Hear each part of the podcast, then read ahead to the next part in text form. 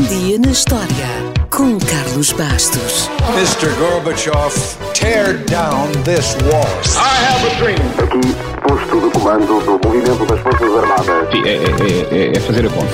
Houston, we have a problem. Yes, we can. And now for something completely different. Em 1913, o mundo ainda não estava em guerra, mas caminhava a passos largos para lá. Estávamos no início do século XX e todos os dias eram apresentadas ou aperfeiçoadas novas maravilhas da ciência ou da criatividade humana. De todas elas, talvez a mais importante fosse o avião, porque o sonho do homem sempre foi voar. Por esses dias, eram feitos todo o tipo de testes, de demonstrações, de corridas ou de travessias. E hoje faz precisamente anos que Roland Garros fez a primeira travessia do Mediterrâneo em avião. Roland Garros tinha 21 anos quando iniciou a sua carreira de piloto aos comandos de um Demoiselle, um avião que só voava bem se o piloto fosse pequenino e leve. 2 anos depois, já tinha ganho experiência e eventualmente mais peso para pilotar monoplanos mais a sério e disputou uma série de corridas aéreas.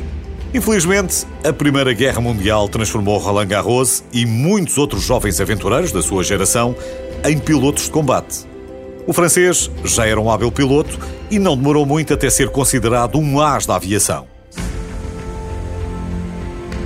Foi só o tempo necessário para abater 5 aviões inimigos com a ajuda de uma invenção sua, uma espécie de cunhas presas às pás da hélice que permitiam ter uma metralhadora sincronizada, virada para a frente e operada pelo piloto.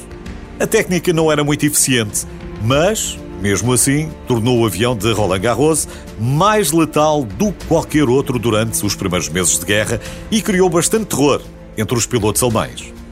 No entanto, ao tornar-se um as, tornou-se também um alvo a bater. Em finais de 1914, foi mesmo abatido pelos alemães e foi feito prisioneiro.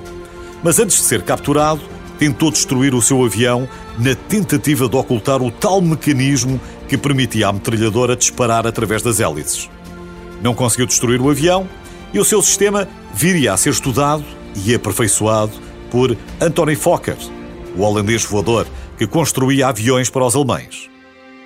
Roland Garros passou 3 anos como prisioneiro de guerra, mas conseguiu enviar mensagens codificadas para a França, nomeadamente um mapa da Alemanha, atualizado, que escondeu dentro do cabo de uma raquete de ténis. E esta talvez tenha sido a sua maior ligação ao ténis. Finalmente escapou com um amigo e a fuga foi um verdadeiro filme de aventuras.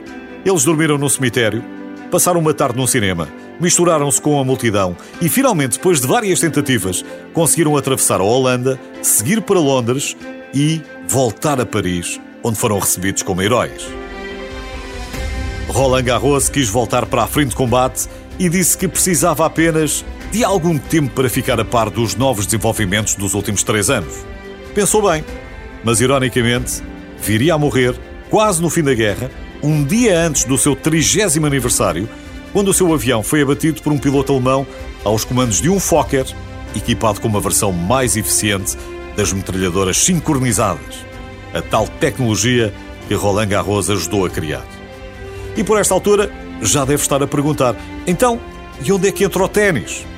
Roland Garros não foi um grande jogador de ténis, não foi, mas foi um grande herói nacional. Uma década depois da sua morte, um estádio de ténis foi construído em Paris e Émile Lesieur, grande atleta francês e figura de enorme prestígio, insistiu que esse estádio fosse batizado em homenagem a Roland Garros, o seu grande amigo e companheiro de esquadrão na Primeira Guerra Mundial.